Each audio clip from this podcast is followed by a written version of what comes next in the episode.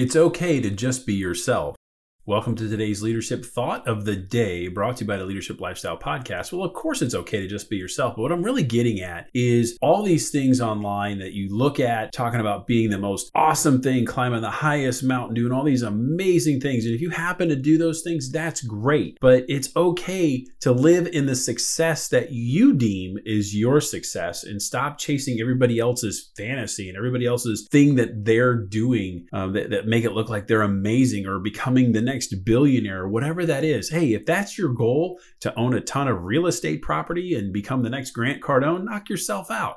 But define success on your terms and go for what you want to go with and live the life you want to live and don't get so wrapped up in what everybody else is doing and trying to fit their mode of success. So today's leadership thought of the day brought to you by the Leadership Lifestyle podcast, grow yourself just a little bit more.